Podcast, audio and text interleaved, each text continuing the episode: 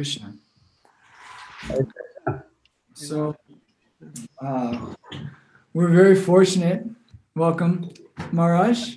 So happy to have you with us. It was perfect timing. It was like Narada Muni, right when the uh, all of the Pandavas were celebrating in the new assembly hall. Narada Muni appeared right at the perfect time.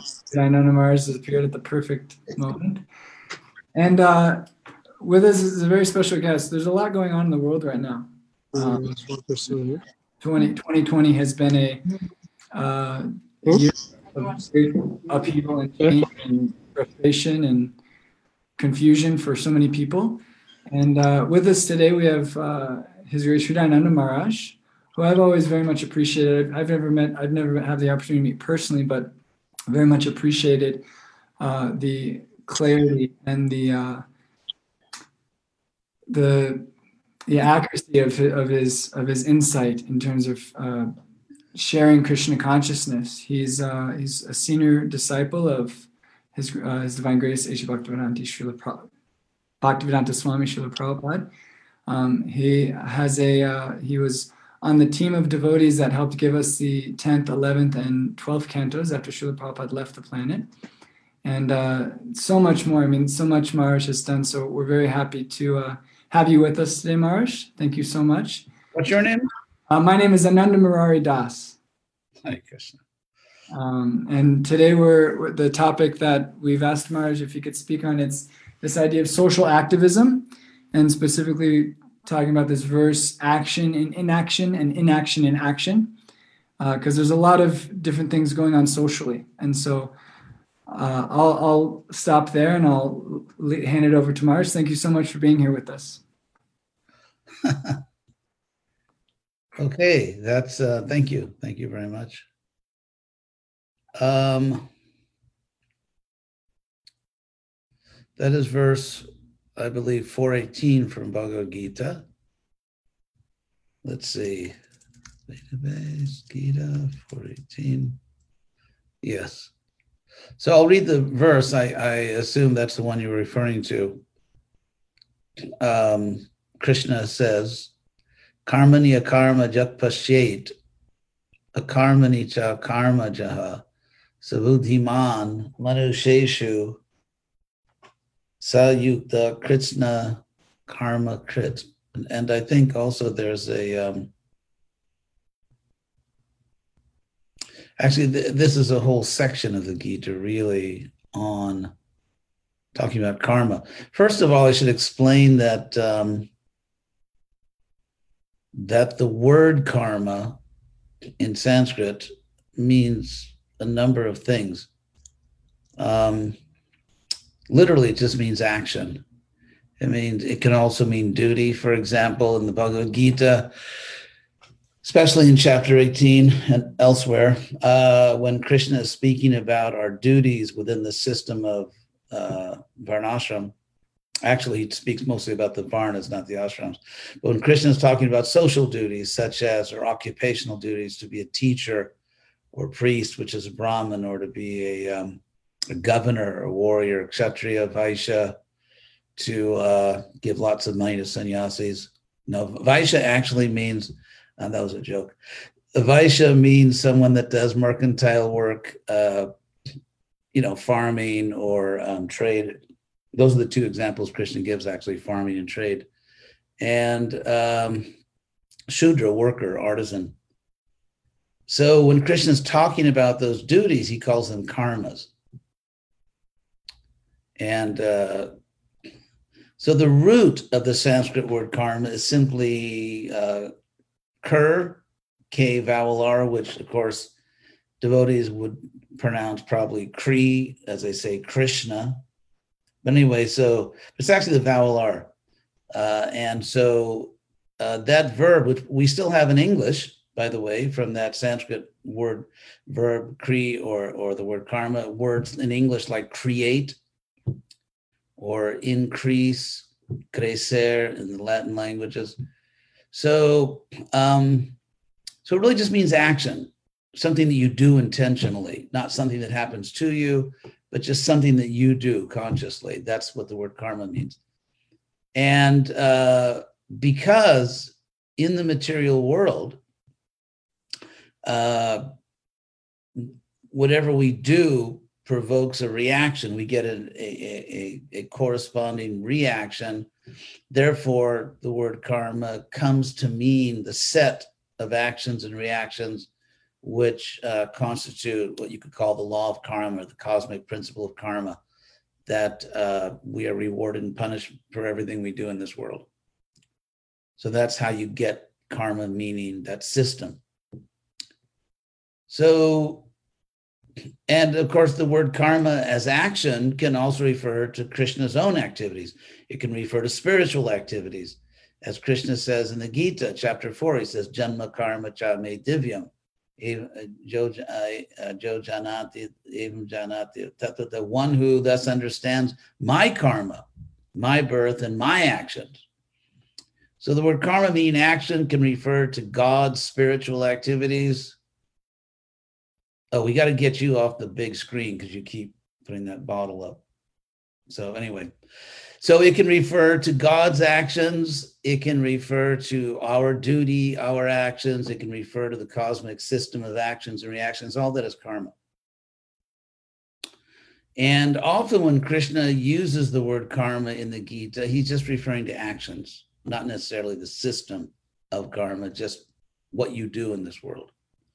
And so it's in that sense, if we go to this verse now, 418, where Krishna says, Karmani akarma jakpashet, one who can see, one, one who can see in karma, in action, akarma, in action, and akarmani cha karma jaha, and one who can see action in inaction, sa, that person, buddhiman, uh, has intelligence, literally. Man in Sanskrit is a suffix. It's the same as van. It means like Bhagavan, one who possesses. So buddhiman, one who possesses buddhi or rational intelligence. Sa buddhiman manusheshu sa yukta. That person is actually connected. That person is linked or is spiritually engaged. Krishna karma krit, even performing all actions.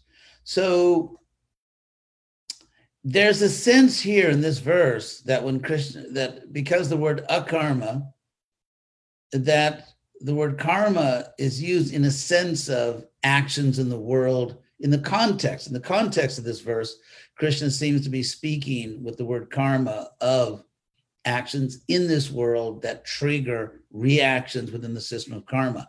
And so in that context, where karma means something you do in this world, that triggers a reaction which binds you to this world. Akarma means uh, you are free of that system. You are beyond the laws of karma and you are in a state of akarma, free of karma. And so Krishna is saying, and the point he's making here, of course, is obvious. And it's the same point that Krishna is making throughout the Gita. I mean, not the only point he makes, but this is one of the main points in the Gita because Arjuna wants to leave the battlefield. And so in the Bhagavad Gita, Krishna keeps telling him that uh, you want akarma, which is sort of liberation or freedom from karma. That does not mean that you shouldn't do anything. It doesn't mean inaction. In that there is inaction in action. Of course, and, and the sense in which this is true is very simple. And that is if you act in obedience to God, if you act as a servant of God, then you're not responsible. It's like if, you know, let's say you go to an airline counter and you say, I want to change my seat. And the agent says, I can't change your seat. And the agent says, you know, I'd like to help you, but I have to follow the rules. And those are the rules. And so it's kind of silly to start screaming at the ticket agent because that person is just doing their job. And so that's the idea. Uh, so, you know, you may say something like, well, whoever made that rule is a fool, but but you can't call that agent a fool just for trying to keep their job. And so if we understand that we're serving God and who's the highest authority. So if if we are actually because you know a lot of people claim to be serving God, sometimes they are, sometimes they're not. Some people claim to be serving God when they kill innocent people. That technically is not service to God. God is not evil, he doesn't condone evil actions. But if you, you know, in, in our tradition or in some other, if you're actually serving God, then there's no higher authority that can tell you, don't do what God told you. And we get an example of someone trying to do this in the case, of course, of Bali Maharaj and Vamana, where uh, Krishna himself, God himself, appeared as Lord Vamana, and he came to Bali Maharaj, and his guru said, "Don't, don't do what he says. Don't." Uh, someone needs to mute their microphone. Thank you. So uh, there's a case of a so-called guru whose name technically is Professor White. Shukracharya means Professor White. So Professor White told his client, and that was kind of the relationship. It wasn't he wasn't a spiritual master. The word guru doesn't mean spiritual master. It just means a teacher or a master. So some teachers are mundane and some of them are spiritual. So if you have the good fortune of having a teacher who is actually spiritual and is teaching you spiritual things, then it's a spiritual master. So technically, Bali was not a spiritual master, he was just a guru. And the relationship was kind of teacher and client. Uh, uh, Bama, I mean, uh, Bali was more like the client of Shukra. And so Shukra told him, do not obey Vishnu. Don't give him what he wants. And Bali correctly understood that since Vishnu is the highest authority, uh, I should do what he wants. So, so if we actually do what Krishna wants, then there's no karma. Why? Because karma comes to teach you not to ignore Krishna. The whole point is we come to this world and we try our luck. We try to be happy in this world. And the system, the universe is created in such a way to gradually teach you that that's not your natural duty. That's not really what you should be doing. It's not in your rational self interest. It's not in your rational self interest because you are part of Krishna. So if you ignore Krishna, we're part of God. If, if we ignore God, we are actually ignoring ourselves. Uh, if we do not please God, we are not pleasing ourselves because we're part of God. How we are part of God, of course, is another story. That's called theology. Uh, the idea is that, as explained in the Isopanishad, Om Purnamada Purnamidam, that Krishna, God, is creating so many universes and not creating souls. We've always existed, but He is um, eternally sustains the existence of innumerable souls who are part of Krishna, part of Him, even though He's complete without them. Uh, on the material level, if someone takes away part of you or you give away part of you, then you know there's less of you. But of course, I mean, technically, let's say you gave away some money. Let's say you have so much money, you give some money away, then you are still complete. Mm-hmm uh, if you give away some of your money, you as a person are still complete. Of course, we're not just like money; we're actually souls. And uh, so, our relationship with Krishna, even Krishna even says that the material energy, physical world, is bhinna prakriti, is separated, uh, separated nature, separated energy.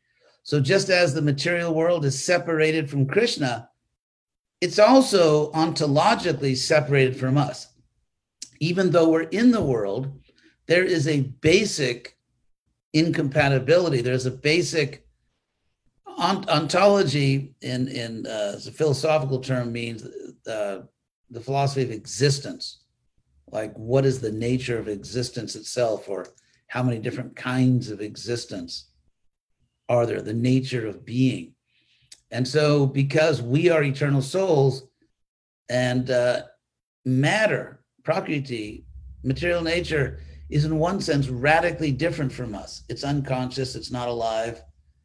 And uh, whereas we are living and we are conscious. And so, interestingly, Krishna says that material nature is his separated energy. Bhinna means uh, actually from the word bheda. Bheda means different or or separation. Bheda, abheda, non-different or not uh, separated. So bhinna means separated. It's the same as the word bheda. So Krishna calls it his bhinna prakriti, but it's also separate from us. And that's really our problem. Our problem is that we believe that we have a most intimate relationship with the physical world. In fact, uh, in our, let's say, our darker moments, we actually believe that we're part of the physical world. We identify with the body. And so self realization basically at the first stage, as Prabhupada said, first try to teach that we're not the body. So the first stage of self realization is simply to understand uh, that Prakriti is a separated energy and that our real connection is not with the physical nature, it's with God, it's with Krishna. So when we understand that, and we act in that spirit of service to Krishna, then uh, we are not engaged in any material activity. And therefore, what we are doing, Krishna says, is actually technically akarma. That in our karma, in our actions, there is actually akarma, freedom from reaction. And akarmanicha karma jaha, that in inaction, there's action. What that means is that if someone seeks akarma, freedom from the laws of karma, you still have to get up and do something. You can't just sort of lie on the road like a slug, although lying on the road, technically not like a slug, but like a python, although I don't really know exactly what the difference is, the way a slug lies and the way a python lies. But there is actually a yoga process described in the Bhagavatam where you just kind of like go limp. You just sort of lie there. And if some, you know, someone comes and gives you food, maybe you can eat it. And if someone doesn't give you food, then you happily just check out. That, thank God, is not the recommended process for this age. But so what Krishna is saying here is that if you want to achieve akarma, you still have to do something. You still have to do something. Now, there's kind of, I think, a halfway point where someone may be a devotee but may not fully understand this principle in the sense of, okay, uh, I'm not interested in the material world. Uh, I'm interested in becoming Krishna conscious, so I will do as little as possible in this world. And since I'm a Brahmin, the government owes me welfare. So actually, um, of course, some devotees actually need it for it could be health reasons or mother with children, whatever. But still, the general point is that we should be very active for Krishna. I know when Prabhupada was here, that was the spirit that we are the most active. Of course, we are also young and passionate, so that helped. But but still, even if you're not young and passionate, um, we should be very active for Krishna. And if we're actually serving Krishna, then there's no karma, there's no reaction because we're not working for ourselves. So I think I've explained that verse. Um, does anyone have any questions on those points? Yes. Uh, so all these uh, demonstration, all these social demonstrations and so on, it's just different flavors of the same ice cream of karma all the different what? Those, all these. Uh, I, I, I, just heard the word flavors of ice creams. so you got my attention. all these, all these uh, social uh, demonstrations against social injustice and everything that is going on, all the unrest. This is this is all just different flavors of karma. There's not none of it is useful. Uh, it's kind of quackery. It's like in the sense of you know, it's like if, let's say someone has a disease and someone wants to help that person, they're just not a real doctor. Actually, in the name of social justice, they are, you may have noticed on the left, I mean, I have criticisms of the left and right, They are sort of unlimitedly. They're unlimitedly increasing the bodily concept of life. In other words, this person is really black, this person is really white, complete with original sin, you know, like white people somehow have some kind of original sin. It's it's very Christian in a sense. And it's very fanatical, which is also kind of you, you can see the culture is coming from, but even if it's agnostic. But obviously we're against injustice. Obviously, we want everyone treated fairly and, and more than fairly, kindly. But how do you actually achieve that? If you know anything about history, you know that today's revolutionary is tomorrow's tyrant.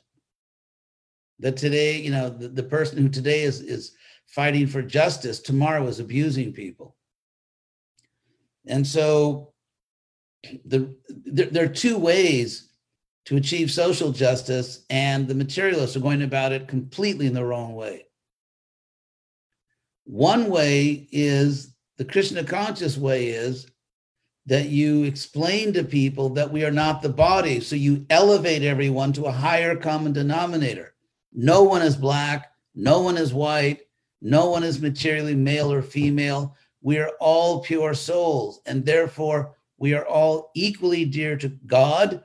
And everyone, therefore, because they are equally dear to God, should be treated equally. That was the basic argument of the Declaration of Independence, of course that were you know created equal endowed by the creator with certain rights. So rather than do that the materialists are arguing no we have to intensify everyone's bodily concept. In other words you can't just be a person. You have to be a body. You have to be a white person or a black person or a male or a female and therefore you either get a huge amount of original sin because for which you should be you know just you know tormented by guilt or you're a victim and even if you're not a victim you're still a victim. In other words if you're someone from an oppressed minority even if you have to be rich happen to be rich or highly educated or very popular or elected president of the united states it, it doesn't matter what your actual situation is. You have a group identity based on your body and if your group is oppressed then you are oppressed even if you're not oppressed and if you belong to the wrong group, you are an oppressor, even if you're not an oppressor. So when we ignore the real, and if there is no soul, or if we're not talking about the soul, then how are we equal? What if someone's a better athlete than you? What if you're a better artist than someone else? What if someone is just more intelligent than you? What if someone is stronger than you or weaker than you? And so the solution is that you, I mean, I mean, the solution among the materialists, I, I won't bother saying left or right, but among certain materialistic people is that everyone should be forced to identify with their body. Everyone should be forced to be a victim or an oppressor based on their body, regardless of who they really are. And no matter how many people are actually doing their job properly, let's say as police, if there's an evil person who does evil, then everyone is a racist and everyone is either an oppressor or a victim. And the people who are actually doing their job properly get zero credit. And the whole system is terrible and evil, no matter how many people are actually doing their job properly. And they say, you know, no justice, no peace. But as far as I understand, Justice means if someone commits a crime, the person is arrested and put on trial, and if they're guilty, convicted and punished. That's the normal sense of the word justice. And so when the perpetrator has been arrested, it's, I think, extremely likely will be convicted and punished severely, and yet somehow there's no justice. So uh, it's not that I don't care about people who are victims. I care about all people who are victims, people of all races, and you know all genders. Sometimes are victimized in this and every other country. And since everyone is equally a soul, part of God, uh, you know, I, I'm concerned about everyone who's suffering either because they were victimized or just because of their own sheer stupidity. So, so I think Krishna consciousness actually has a solution. We are trying to convince everyone to give up these actually stupid bodily identities. In other words, the body is not stupid, it's just a machine, but to identify with it is certainly not very bright. And if we all see each other as souls, if we see uh, that that on a higher level we are in fact equal as souls, rather than trying to drag everyone down and force everyone not only to identify with their body, but not even to be an individual. Everyone has to be have a group identity based on their body, and that's who you really are. Isn't, so I, uh, isn't, that, isn't yeah. that well when he spoke about victims and perpetrators? Isn't that against the philosophy of Krishna consciousness? No, because justice takes place on two levels. On one level, everything is ultimately an act, you know, arranged by God, and there's karma and all that. On a separate level, on a lower level, you cannot take the law into your own hands. I mean, technically, you could say, well, because there's a law of karma, I'm going to walk down the street shooting people and I can't kill anyone unless it was their karma. So, according to the law of God, you cannot take the law into your own hands. And if you do take the law into your own hands, and if you treat people in a way which does not correspond with, does not correspond to their behavior in this life, and your social position, in other words, are, are, are you actually a police person? Are you actually a judge? Do you represent the government? Has this person violated some law in this life? In this life, you have to treat everyone according to their behavior in this life and you and according to reasonable laws of the state. If despite our best efforts to protect innocent people and punish guilty people, someone suffers or if someone enjoys, then that's by a higher law. So the fact there's a law of karma does not justify you in being indifferent to human injustice, nor does it justify you in taking the law in your own hands. So it goes on, it, it, it actually takes place on two levels. Well, um, following up that, um, what about the uh, death penalty? As this is seems seems to be a very controversial point that we present. That yeah, is is according to the law of karma, the death penalty is, just is justice, and who will enforce it? Yeah, the death penalty is probably almost as controversial in our preaching as uh, the purity of cow stool. But anyway, but regarding regarding the death penalty, obviously, by the way, you got to pay extra for my jokes; they're not free. So, regarding the death penalty, the argument generally goes that it is not applied equally, that people from certain communities are more likely to get the death penalty. So that, I mean, clearly, so there's two issues here. And that is if the death penalty were applied uh, fairly, without regard to a person's kind of body someone has or the community they come from, would it be justified? Another issue is even if one believes the death penalty is justified, should it be uh, continued if, in fact, the justice system is unable to apply it fairly? So, those are actually two separate issues. Um, if it were the case, if it were the case that we were our bodies, for me, that would be a very depressing uh, turn of events. But if it were the case that we are our bodies and that you only get one chance on the merry-go-round, you know, just everybody gets one ride and that's it. And when you die, you will not exist forever. Then I think you could argue that, Jesus, I mean, do you really want to kill this person because this is their only life? And they, you know, they, you know, for eternal past time, they didn't exist. For eternal future time, they won't exist. they have this tiny little window of existence and you're going to snuff it out. However, if we are eternal souls and we continue to exist, then it's, uh, so to speak, a brand new ball game. You know, then it's then you have to look at it differently.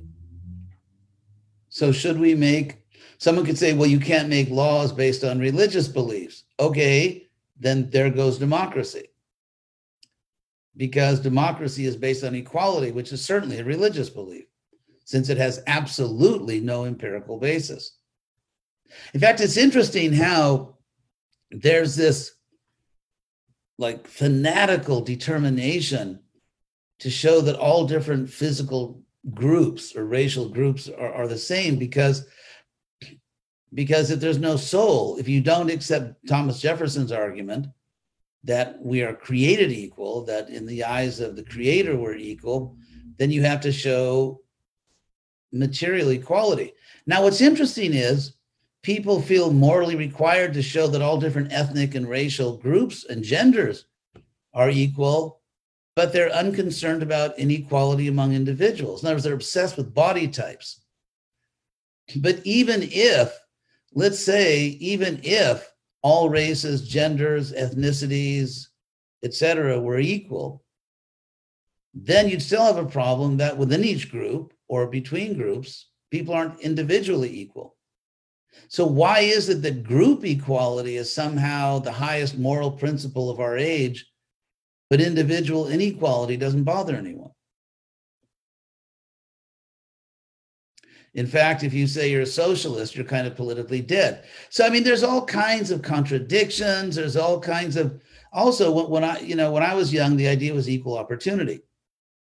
That's, I mean, literally what the battle cry was, the civil rights movement, equal opportunity the Lyndon Johnson, they, they created this department in government called Equal Opportunity Office. I worked for it.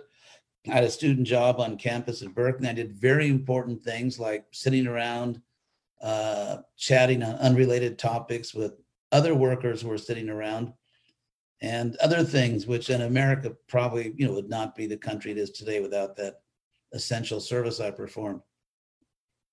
But anyway, so um,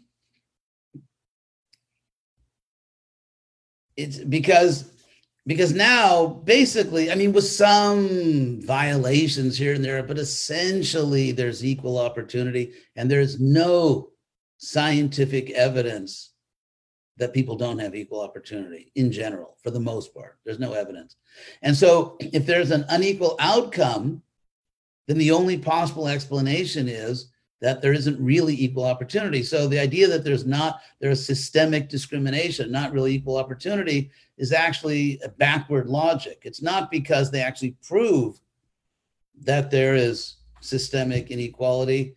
It's because the outcomes are still not equal, and that could not possibly exist since we're all equal unless there wasn't really equal opportunity. So it's kind of like because I didn't get the outcome I want, therefore, to give an example of this, uh, when I was at you again, I'm not I'm not giving an opinion on race or anything like that. I'm just observing the kinds of reasoning that go on. When I was I used to take walks at UCLA and I'd stop in the law school because they had very good bathrooms that were open, you know, early in the morning, and um, and water fountains. So, you know, you got to know where to walk.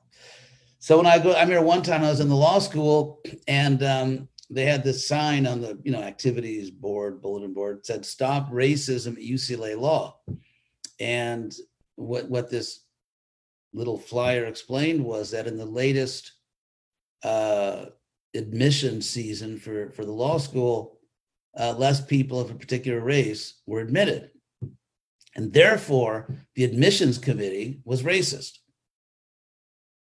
i mean from a logical point of view one possibility, I, I, don't think, I don't think there was any evidence for it. One possibility is the admissions committee is racist. Another possibility is they were not racist and just let people in based on their qualifications and a particular physical type. In other words, they're not individuals; they're just they're they're they have a total group identity. That a particular type, uh, n- not as many qualified people applied because it varies from year to year. That's obviously, and I think it's very likely that is what happened. But the mere fact that the outcome wasn't what they wanted proves retroactively that the selection process was racist. And so uh, there's not a lot of serious thinking going on. It's just it's much easier to call people names.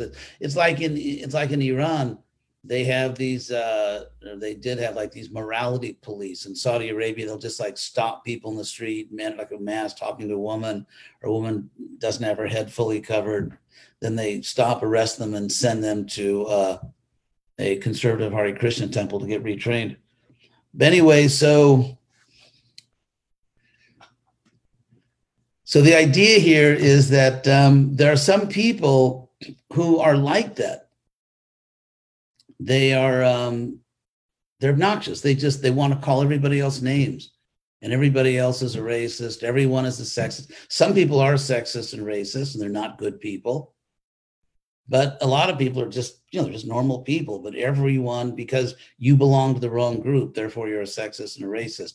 And they remind me of these morality police in Saudi Arabia and Iran.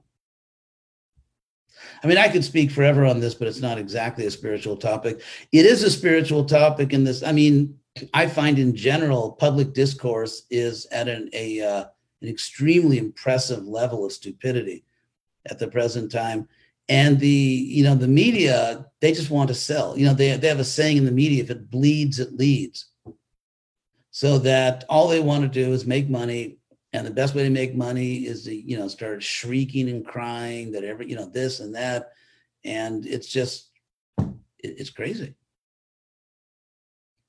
so it's actually an interesting question based on what Prabhupada taught whether democracy is really going to make it because they had democracy in ancient Athens. That's kind of like the, the model, you know, ancient Athenian democracy, but it didn't last that long. And so, you know, whether it's really efficient to let the most important decisions be made by Shudras? I mean, it's, it's an interesting question because in any society, certainly in this country, the largest Varna group is the Shudras. There are far more Shudras. I mean, many, many times more Shudras than there are Brahmins or even Kshatriyas or Vaishyas. It's like, you know, so society is like a pyramid. And so when you uh, so it's it's sort of like an accepted wisdom. It's like it's like as if God came down and personally said it that uh, the the best possible system of government is that extremely complex decisions about governing, you know, incredibly complicated issues and government. The best people to decide who should do that are Shudras. Shudras, people who are uneducated, people that know very, very little about the issues are still magically the most qualified to decide. And it's interesting because I have a very good friend, Devotee, who's a lawyer, is actually a very successful lawyer, trial lawyer. And he said the rule is when you're arguing before a jury, is that you speak in a way that a 12 year old can understand. And if you're lucky, you won't be talking over the heads of the jury. But you and and so and, and they do this not because they're you know not because they're they're they're bad people the lawyers but because that's that's how you win you say things that a 12 year old can understand and so the popular democracy wasn't even the original american system actually it was the electoral college it's, it's that um, anyway i won't go into the whole history is that each state would choose the most respectable or senior people they considered most learned they would go somewhere and actually choose the president and then with Andrew Jackson, it got transformed into popular democracy. That, that's another story. So here we are. I mean, getting back to Krishna consciousness, here we are with our message. And I am convinced, I believe on rational grounds, that it's this message which is needed. It's Prabhupada's message which is needed to actually save this country or any other country. Krishna consciousness. And that's why it's so urgent that we spread our message in a way that people can understand. The newspapers, by the way, it's not only trial lawyers, news, newspapers know it too. They probably, I don't know if they aim at 12 year olds or maybe they go a little lower than that. But they definitely they're they're just rabble rousers. They just want to stir up a big commotion, and there's almost no intelligent discussion of these things. So what we are seeing is uh, another thing in, in terms of Prabhupada's philosophy with the sexual revolution and drugs and this and that people have become extremely passionate. Prabhupada himself said that. He said that the standard used to be the mode of goodness. When I was a kid in the evil 50s, Hollywood thinks it's the evil 50s because, you know, people were running around having sex with everyone else. And that proves they were repressed, you know, stupid people. But actually, I remember when I grew up that people were nice, that, that being modest, being modest was respected. Now you have to be a narcissist it's the age of narcissism where you have to boldly. I, have noticed this how it's it, it's crazy. I, I was taking a job walk at UCLA several months ago, and they were having one of those campus tours, which they always have. And for this one was for prospective students. They were like high school students, and they want them to choose UCLA. The prestigious schools uh, they need a lot of people to be cannon fodder, to be rejected, because it's very prestigious to accept a very low percentage of the applicants. And so, for example, for Harvard, it would be an absolute catastrophe if they couldn't reject a lot of people.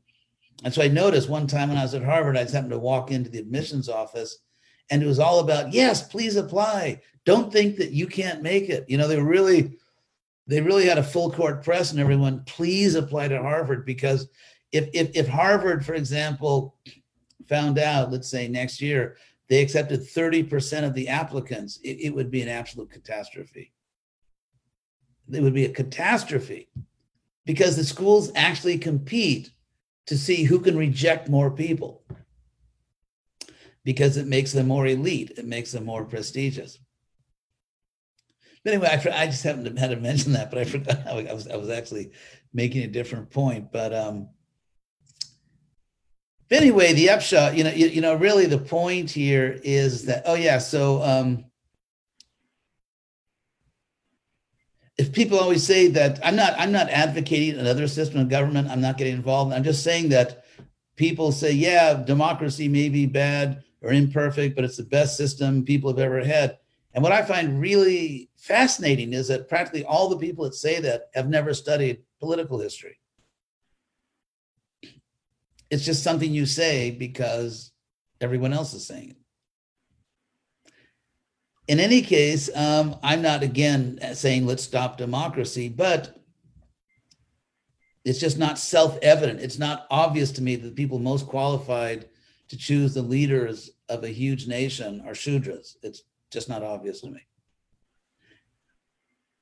Anyway, we live in a very crazy. I know, I know, I know the point I was making. So there's so much passion now, you know, free sex and free, you know, whatever, free everything. You can do whatever you want. And this, and oh, also, oh, getting back to UCLA, remember now. So UCLA, they were talking to these students they, they were telling them yeah we have this study abroad program where you can you know take a year and study in europe or south america or wherever you want. And then and then the guide said and uh, you know you can create your own program. You can do whatever you want. You know it's you decide. And i was just thinking what about the remote possibility that an older person with about a thousand times more experience and maturity actually knows something that a 19 year old doesn't know. But it's just like this narcissism. They have these signs that you say, like, yeah, it's all about you and you're so wonderful. And it's interesting because one aspect of capitalism is that you have to sell your product or service. And the way you sell you, there's basically two ways to sell products and services. You either seduce people by if you buy this, uh, you know, outdoor plastic swimming pool then all kinds of sexy women will be, you know, will jump on you because that's, or, or if you just eat this brand of broccoli, then, you know, beautiful women will be all over you because obviously the, the sexiest women in the world are looking for people who eat the right brand of broccoli. I mean, that's everyone knows it. And so, so the idea is either, you know, that, you know, seduce you like, you know, trying to arouse you sexually and then direct that energy towards their product, or just in this sort of another aspect of the same thing flattering you you're great you're wonderful. And so in the in, in the in the capitalist society the lingua franca that means like the common language of the world is this idiotic flattery and feeding people's narcissism. And so we live in an environment where everyone is competing around us to flatter us more effectively, to seduce us more effectively, so that we will spend our money on their product or service. And therefore, the whole atmosphere of the age is that everyone deserves to be flattered, like, like in these idiotic little children's sports leagues, like, no, nobody wins, everybody gets a trophy. And, you know, and studies show this actually ruins the game for most of the people. Like trophies become absolutely meaningless. And, and it's it's interesting because people have become and, and social scientists are now noting that um, the new generations of young people are becoming incredibly fragile. They're fragile. They're like their egos their, their emotional stability is extremely fragile. For example brown university which is an ivy league school someone came to speak on campus who was actually a very intelligent, highly educated scholar who just happened to be conservative. I think it was Christina Summer. She, she's a feminist, but very intelligent and debunks all the stupid nonsense uh, of, of radical feminism and shows, you know, false statistics, false studies. She shows what the real studies are. And so but because she's and she's not even like real conservative she's not saying women stay home you know keep the ladies barefoot and pregnant keep them on the farm. You know it's not that kind of conservatism. But because she's not completely in lockstep with sort of mindless extremist feminism um, her coming to campus and disagreeing with some of the students that posed a medical threat to those students and so they had to create a, a safe space. And in that safe space, they actually had a nice room and they had Play Doh. I swear to God, I'm not making this up. They had Play Doh, they had like little children's games and everything. Because when I was young, you know, very short time ago, when I was young, the whole point of going to college was to uh, to debate. You know, you go there, you test your ideas, you challenge other people. It's like this very almost like athletic intellectual environment where you go there and you and you, you know and, and you debate and you talk and you learn. Now people have to be protected because someone is coming to campus who doesn't agree with you and and you know this may threaten your your well-being may threaten your sanity and so we have a protected space where you don't have to be exposed to anyone who disagrees with you And so we live in such a cuckoo age. Did someone have their hand up? Oh, Ananda, good old Ananda. Hi, Maharaj. Nice hey, to see you. How you nice to see you. I have a couple of comments about this. Um, I, I, you know, I, I really appreciate your perspective, and there's, um, you know, this generation is definitely more sensitive, and with that comes fragility. And I do think that part of it comes from more complexity and also part of it comes from growing up in broken families that are less secure. Yeah good point. Very good point. So that, people are much, far less resourced. Yeah, i want to make one comment on that because i you made a very good point. And that is with the with this new doctrine that emerged you know free sex and that there is no intrinsic value in actually being faithful to your partner in other words, there's no special value in keeping your vow. There's no special value in a lifelong marriage where people are really committed on higher principles, not just like, okay, you, you know, you're kind of working for me now, but tomorrow I met someone else and they're kind of like what I'm into now. You know, the idea of nobility, the idea of making a lifelong vow and honoring it, it's just, you know, it's out the window. And it's just what you said. All the studies show all the studies show that, for example, the overwhelming majority of people in prison come from broken homes. a very, you know, a, a, a disproportionately high number of people who commit suicide come from broken homes. You know, people who uh, people who who are come from broken homes are more uh, likely to be poor, economically poor, and so. And what's very interesting is that eh, you know you have these famous science deniers on on the right who say there's no human caused climate change and all that what I find interesting is that there's a probably a higher amount of science denial on the left, especially in things regarding gender, regarding, I mean, I'm all for everyone else. Like, for example, I started Krishna West, you know, honk if you like Krishna West. Anyway, I started Krishna West, and um, at least half our leaders are women, which I'm very proud of. The, the women have you know and they're they're excellent devotees and they're doing incredible service. And just seeing the amazing service that women are doing in krishna west as leaders in, in many areas i just thought my god how much talent in the last 50 years in ISKCON was wasted how much ta- and, and we we don't it's not like we have talent to waste because we're such a powerful huge movement. So yeah anyway sorry but but what you said about broken homes absolutely true. I was talking to a who was i talking to yesterday or the other day about this? Some scholar important per, i mean an intelligent person. I can't i can't remember i do so many programs. It was uh what's the cause of this? And uh, yes parenting also they now social scientists attribute this to sort of wrong-headed Oh, I know. I I I ran into this lady in my neighborhood, and she's uh, she was an elementary school teacher, intelligent, educated lady, and and she was talking about this how they call it helicopter parenting, like like you don't give the child any freedom, you don't give the child any independence, you don't let the child, uh, you know, you have to watch, hover over the child at every moment, do everything for the child.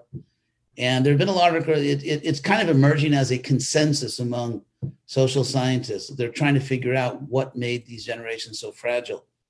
So, a, a dramatic change in parenting techniques. And also, I think, um, if I got one more thing, I'll turn it back over to you, Ananda. One more point, one more point is the, um, I think the the rise of this of almighty political correctness, like so people are, are actually because you're not allowed to disagree. It's like you may be a good, decent person, but you just disagree on some points about how to deal with race issues or gender issues. And so you're a sexist, you're a racist, and everyone's kind of been terrorized, socially terrorized into shutting up.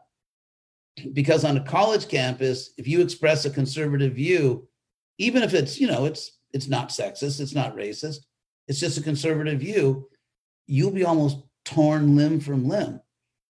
And so people are not exposed to different views. They try to suppress different views. And uh, just like when I was at Berkeley in 60, oh, I'm revealing too much. When I was at Berkeley, I was at Berkeley, I was at Berkeley during, during the revolutionary time. When I was at Berkeley about as a young high school graduate about 11 years ago. And so anyway, it was during all the, the revolutionary stuff in Berkeley. And it was interesting because the conservatives held power. Ronald Reagan was the governor. And uh, I mean, I didn't think of the university as conservative, but because people were going way to the left, so they were seen as conservative, and they tried to stop free speech. In fact, there was a Berkeley free speech movement precisely because the right tried to suppress leftist speech on campus. What happened is the left took power on campus studies show that when I went to school, and even after that, uh, the typical proportion of people who are politically left to right on the faculty, it was about two to one, like left to right. For there were like for every conservative person on the faculty, there would be like two people on the left. Now it's about 32 to one because basically there's been a purge because you know you have to get approved to get tenure or you don't stay around the university even get to get hired in a non-tenure position and so the leftist thinkers have purged the right from the university They've purged them. And because they now dominate most universities, obviously not all, most universities, um, they're now trying to suppress speech on the right. And so it's interesting, whoever gets power tries to suppress speech. One last thing, and I promise I'll turn it over. And that is if you look at the universities, you may have an image in your mind of the Western University as a bastion of free speech and debate. Wrong. Western universities have existed for about a thousand years. They began as medieval church schools, all of them. And so they were obviously, you know, unless you were in line with the Vatican, you don't get a job, you don't speak, you're not part of the university system. Then I won't go into the whole history, the gradual shift to secularism, you know, the 1600s, scientific revolution, the 1800s, the you know, the the, the Enlightenment, and then the revolution of the 19th century, Darwinism. And So anyway, it, it's a whole dialectic process. But what I mean to say is there was just actually a little window. It wasn't very long. It was at, at the very most, it was maybe like 10% of the history of the Western University where you kind of could exchange views, probably much, probably more like 5%. And then again, the university reverted to its historical role as a an institution which indoctrinates. It's an institution which actually indoctrinates. And so the idea, so the idea of a university is really a free speech community. That's 90 to 95% of the time of its existence. That's not been the case. And so now they're being indoctrinated with all kinds of moral relativity, and religion is kind of like, you know, from a socialist Marxist perspective. I don't think so. But go ahead, Ananda. Maharaj, so it seems to me that this, what you're speaking to, it, there's just different levels of consciousness, and to to to develop a capacity to be able to hold um, different views and hold different perspectives while holding one's own is is a skill you know and it's it takes practice and i don't necessarily expect you know i'm my i'm working with my son. He's 15 and he's on the debate team and oh my god he's 15. yeah yeah. Oh my. Yeah he, he made it states on debate freshman year too. Oh really? That's well, great. yeah. chip off the old block. But um yeah but still there's this this there, it's a capacity and it's it's you know developmentally it, it it probably ordinarily if it comes at all would come in the mid 20s or later that yeah capacity. that capacity to be able to be able to say i can fully understand where you're coming from and I completely disagree. And you totally have a right to think that way. And I can see and think it through how you're seeing that way. I would say, I would, I mean, I agree with you. I would say that, I mean, in terms of neurological development, you're probably right. I would say that even at a younger age, people could be trained, if not to really understand it deeply, at least to have a little bit of manners. And and I know when I was in a high school debate team, and uh, you have to you don't know until you get there which side you're going to argue. And so the whole point is i won't go into this now but i actually won a gold medal city gold medal in debate in high school and i actually didn't you know they have all those like you know they have all their data? Now it's computers. Used to be index cards and i actually convinced my debate partner who then went on to become a lawyer that we shouldn't do any research. We shouldn't bring any cards in. I thought it'd just be because i already I, I always i already thought high school was absurd. And basically i just made everything up. We just made things i would say like i would quote different journals you know newspapers quote the congressional record and i was making the whole thing up and we won. But anyway so but yeah i agree with you. So it's in that atmosphere that here we are and we're trying to present krishna consciousness. We're trying to present and we have obviously a very different political philosophy. We have the varnashram system is let's say the varna system created by krishna is a pre-industrial system. It's predicated upon an agrarian economy. Marx for all of his lunacy uh, wasn't a bad historian. And so he showed the relationship between economic systems and political and social systems for just to give one simple example, and this is why we can't establish Varnashram. You know, you can have Varnashram conferences until the cows come home.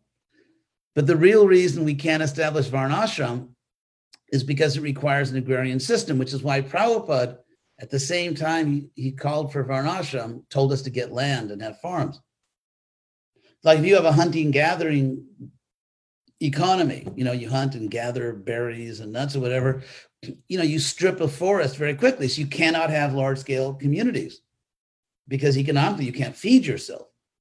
And so you have small communities and small communities, everyone has to do a bit of everything, like in a small Hare Krishna temple. Let's say there's a temple with six people. You can't just be a full-time pujari in a temple with six people, or you know, you have to do many things. And so then when you get agriculture, you can store grains. And because you have a large food supply, you can have cities, you get differentiation, you know, division of labor, you get specialization, you get expertise in many areas, you get the arts, you get and, and so and then the industrial revolution everything changes again. So basically we are trying to teach a social system which is absolutely based on an, an agrarian economy in a post-industrial economy. And so how and how do we present krishna? Are there any other points here? Did i cut you off and under or do you have another point? I had one more. It was about the African the African American community, and because you know, on one hand, um, you know, of course, spiritually advanced people of any color and race or tribe are going to recognize that you know from the level of soul regardless of what kind of karmas we're up against we have free choice and we can create our own um, opportunities. And at the same time there are these issues that they're they're not made up. They're very real around um, safety and um, silencing you know fear to speak out. That is like this bullying culture that is really inherent especially in the south among um, you know with with african americans where and you oh, know oh, i you know i, have I, I would i would say yeah i would say that's definitely true in rural south. I mean most of the almost all the college cities in, in the south vote democrat and if you go to cities like Atlanta or Nashville, Louisville, Kentucky, Lexington, Kentucky, they all vote Democrat. And so, you know, the state of North Carolina often goes Democrat, elects Democrat government, Democratic governors and, and senators and everything. Same for Virginia now, because the population shift to the DC suburbs. So there are problems. There are absolutely problems. However, what's the solution? You know what is the even for example the movement to stop slavery it was led by christians it wasn't yeah. led by secularists yeah the quakers were huge leaders yeah. so, so i so i think that um, principles. so i'm all in favor of treating everyone equally but at the same time i believe there's something very racist about the leftist approach to race issues and i'll tell you what i mean one aspect aspect of it i find to be extremely racist and that is black people, like white people, like every other group of people on earth. Some of them are good, some of them are bad. And the point is that this this leftist move that if a non-white person does something bad, it's the white person's fault. So it's like, and, and so under if you ask a simple question, like if they have much higher crime rates, for example, or much higher rates of abandoning their children. And so to say that it's because of what we did to them, under what conditions, as a general principle, let's say in jurisprudence, in jurisprudence, in, in, in, in, the justice system, under what conditions is someone not responsible for what they've done? If it's a child, or if someone is a mental child. And so to say that it, it's like this deterministic, this deterministic uh, view of history. Well, social construction, the understanding that it's not just, you know, it's like a spirit based, we're in charge versus uh, the influence of our lineage and our history and past trauma. However, however, I do not believe it's a deterministic system. In other words, it's a pressure. However, what we find is that in this country, a black person was elected president. You know, there are black billionaires. There are many, many famous, very successful people. So my point is that I see people in all different bodies as people. And I tend to see, for example, I spent from the age I was 20 years old to the time I was, let's say, uh, 45 or, or more, you know, I was constantly being discriminated against as a Hare Krishna. I was being ridiculed, sometimes physically attacked, denied. Let's say sometimes I'd want to rent a house and they would not rent the house to us because we are Hare Krishnas. I experienced a huge amount of discrimination for, you know, for decades. But but but but my point here is that um, I believe that I don't believe in deterministic theories of history because there's no evidence for them. Deterministic means that people are not merely influenced by the past or by the present, but they are so completely determined by it that they're actually not responsible for their own behavior. And I think that's very demeaning to anyone it's applied to. So I think people of all races and all genders are, in fact, responsible for their behavior unless they are somehow mentally impaired. And so for people in certain political groups to constantly exonerate, constantly say they're not responsible, they're not responsible. If they do bad things, it's not their fault, it's our fault. I think they're creating monsters. I think that to treat these people as neurologically infantile. You're saying these are not mental adults because adults are responsible for what they do. But these people aren't responsible because they're not mental adults, that they've been so heavily this and heavily that, that um, they're not responsible for their own actions. I, I, I think that's extremely dangerous. And I know, for example, in any university in this country, I won't say everyone, but I'd say, you know, 99% of the universities in this country, if someone is non-white, that, that increases their chance of being admitted.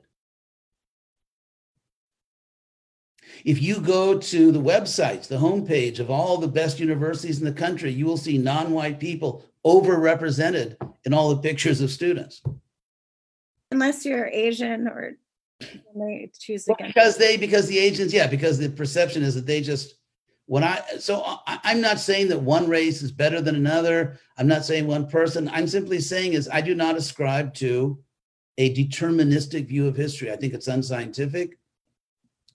And I think it's based on backward logic. And I give people of all races the dignity and the respect of telling them you're responsible for what you do. And one person, by the way, who absolutely agrees with this is Barack Obama.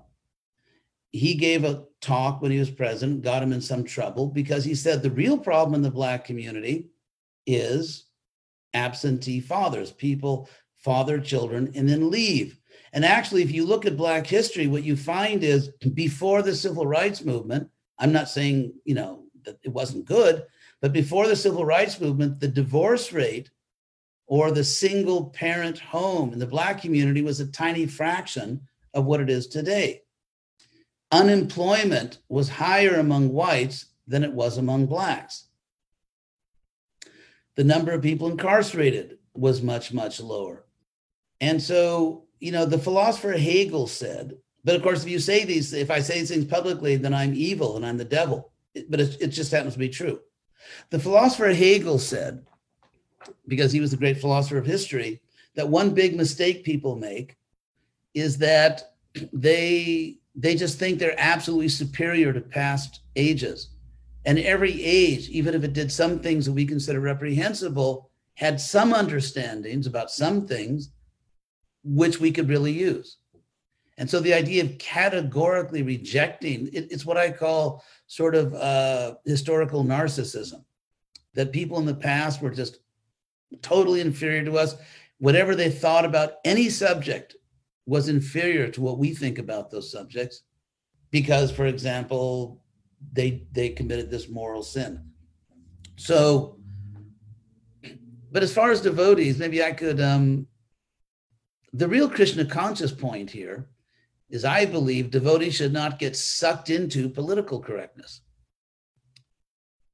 But rather, I mean, nor should we be insensitive. We should obviously be sympathetic to all people who are suffering. But you know, when a black cop kills, uh, uh, when a white cop kills a black person uh, unfairly, you know, not that the black person was, you know, coming at him with a machine gun or something. When he unfairly killed, that's evil. And when a black person kills a white person, that's injustice. And actually, it happens more often than black than white people killing blacks in this country.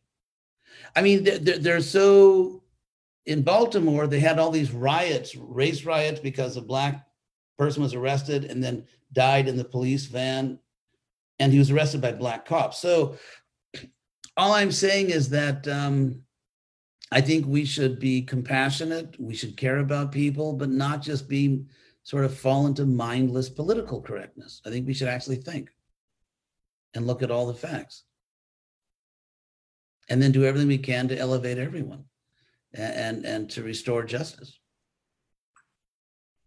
So I'm all in favor of justice and helping people that need our help. I'm all in favor of it. But but my theory is actually because nowadays the it's with political correctness, there's only one group of people you're still allowed to bash publicly, and that's white people. You can't bash women, you can't white men, you can't bash non-white people because immediately you're a racist.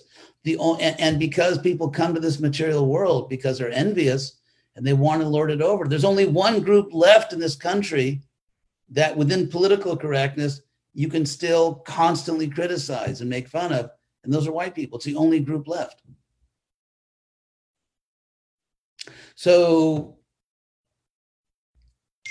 anyway, I, am all in favor of justice. Any other question? Well, Actually, Maharaj, we, normally we'll end at six six thirty normally, but thank you so much for your time. And if uh, there are more questions, is there is there a way, Maharaj, that people can continue kind of corresponding with you, or do you give regular classes online somewhere? I give lots of classes all the time. Uh, here, I'm going to put in the chat thing the. Um, by the way, I should say I'm absolutely against racism. In other words, judging people based on their race. Everyone should be seen as who they really are based on their individual merit. I don't shove people into groups. Well, if I meet a person, man, woman, any race, I, am just going to see who that person is. And if I see that person's a victim of injustice, then I will absolutely support removing that injustice. I just want to proceed rationally and not just, you know, and be fair. I don't think you know, I'm, I'm not going to be fair to one person by being unfair to someone else. So I'm going to put in the chat thing here. Uh, Ananda Leela, Ananda Leela, she's there. And uh, if you write to her, she can, yeah, I give actually too many, well, not too many classes, but I, am exhausted. So, and I'd like to thank all of you. Thank you for inviting me. And I'm bringing these points up not to tell you what you should, you know, think about political issues, but just that you know we're supposed to be brahmins. We're supposed to be intelligent. We're supposed to check all the facts. There's one harvard professor steven pinker very famous harvard professor. He writes books. And he just mentioned he's actually on the left. He's actually on the left. He's not a conservative. He just mentioned the fact that in certain minority communities there are higher crime rates. And he was he was um insulted and, and almost ostracized because the left demanded that certain things be censored, they not, they're not be spoken, they not be told. And so I believe devotees personally should know all the facts, should know all the facts, and with compassion, treat everyone as a soul. Don't treat people as bodies. And just try to see how to help people by giving them Krishna consciousness. And we live in an extremely crazy age with all this sex and consumerism. People are so just last point, and then I'll really let you go. I won't let you, you won't have to pay me if there's overtime.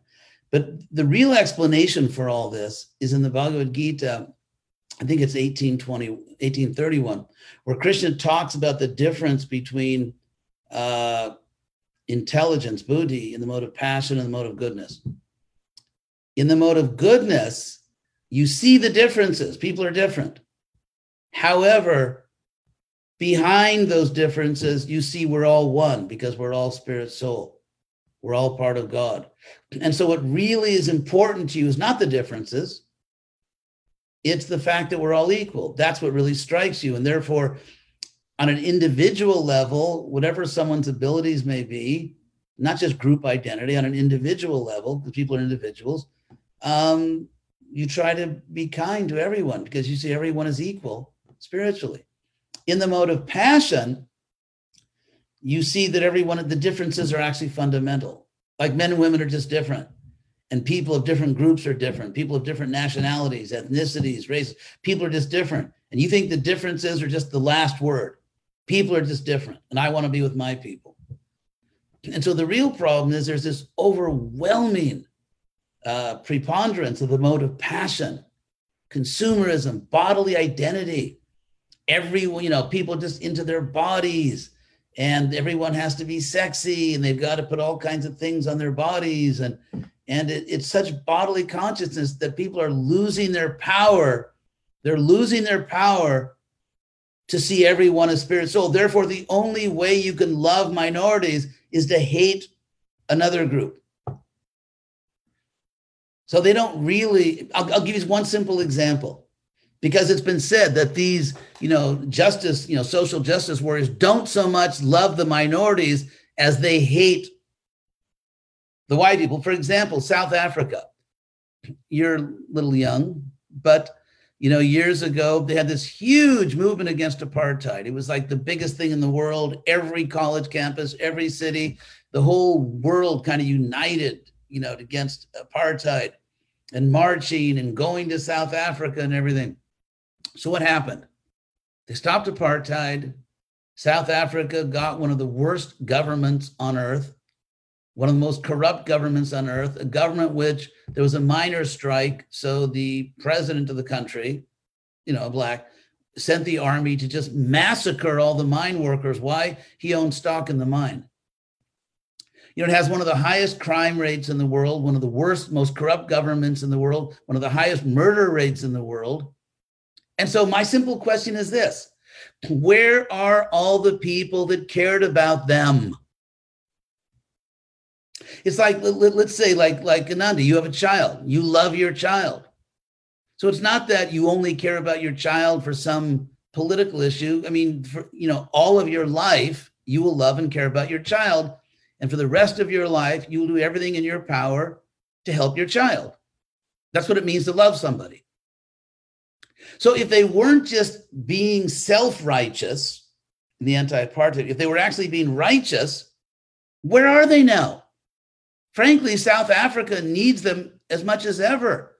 It's one of the most dangerous countries in the world. It's terrible. No one gives a damn about it because they don't really care about those people. It's just self righteousness. For example, in Pakistan, they had this military government with this guy, what was his name? Uh, Musharraf. And all the social justice warriors, you know, kick government out. We want democracy. So there was so much international pressure from the left, you know, that they, they, they, they overthrew the, the military government when the country was actually going much better.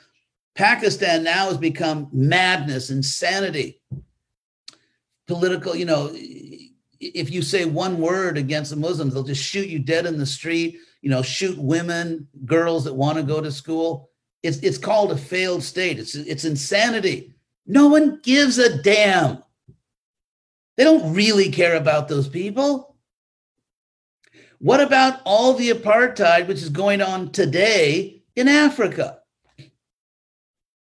Africa is a very racist place in various ways. For example, you get all these countries like Mali and, and the Central African Republic and Burkina Faso and all these countries, which are sub-Saharan, and the northern part of the country is tends to be racially and by religion uh, sort of Middle Eastern Muslim. You know, the Maghreb, North African coast, is is racially sort of Arab and and Muslim. And so you get these countries which the northern part of the country is Muslim, and then the southern part of the country tends to be black and Christian. You know, those are rough generalizations, but something like that. So you get these countries, there's apartheid, where like you go to the wrong part of the country. It, I mean, there's all kinds of problems. There's all, there's racism in Africa because there are different black races, there are different tribes, and so there's all this apartheid. There's all this. No one gives a damn about it. They just want to bash a certain group, and so it's self righteousness. Where are they? They don't care about. They really cared about these people. Where are they now?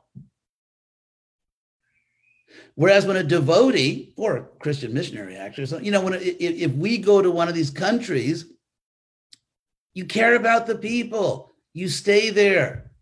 You know, you, like it's like in a marriage. You have to hang into your marriage in good times and bad times. You know, assuming your partner is not really, you know, cross certain lines.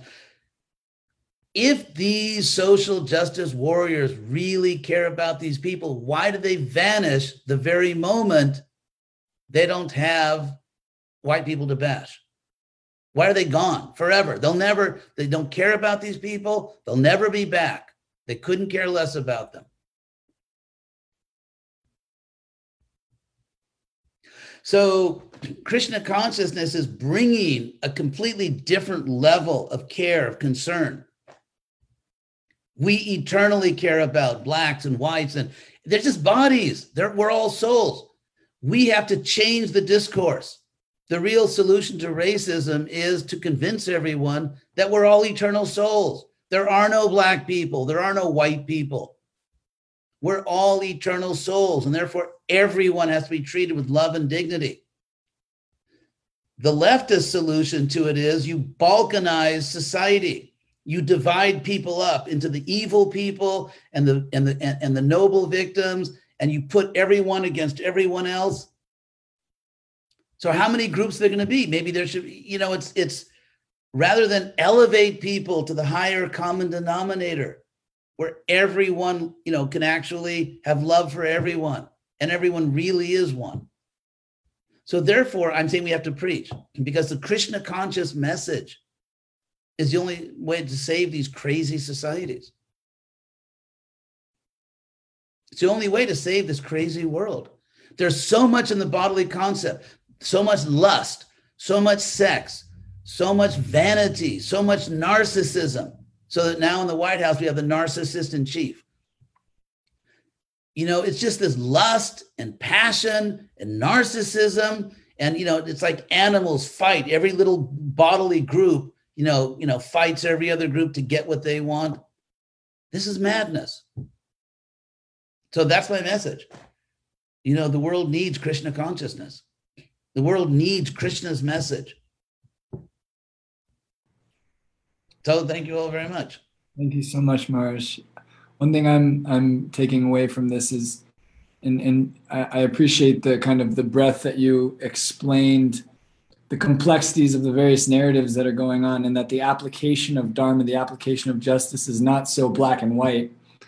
Literally, it's it's very subtle, and and it takes kind of the more subtle understanding of of spiritual consciousness to really bring about change and so this is a this is a big conversation. So thank you for being here and and stoking the fire a little bit. We appreciate it so much.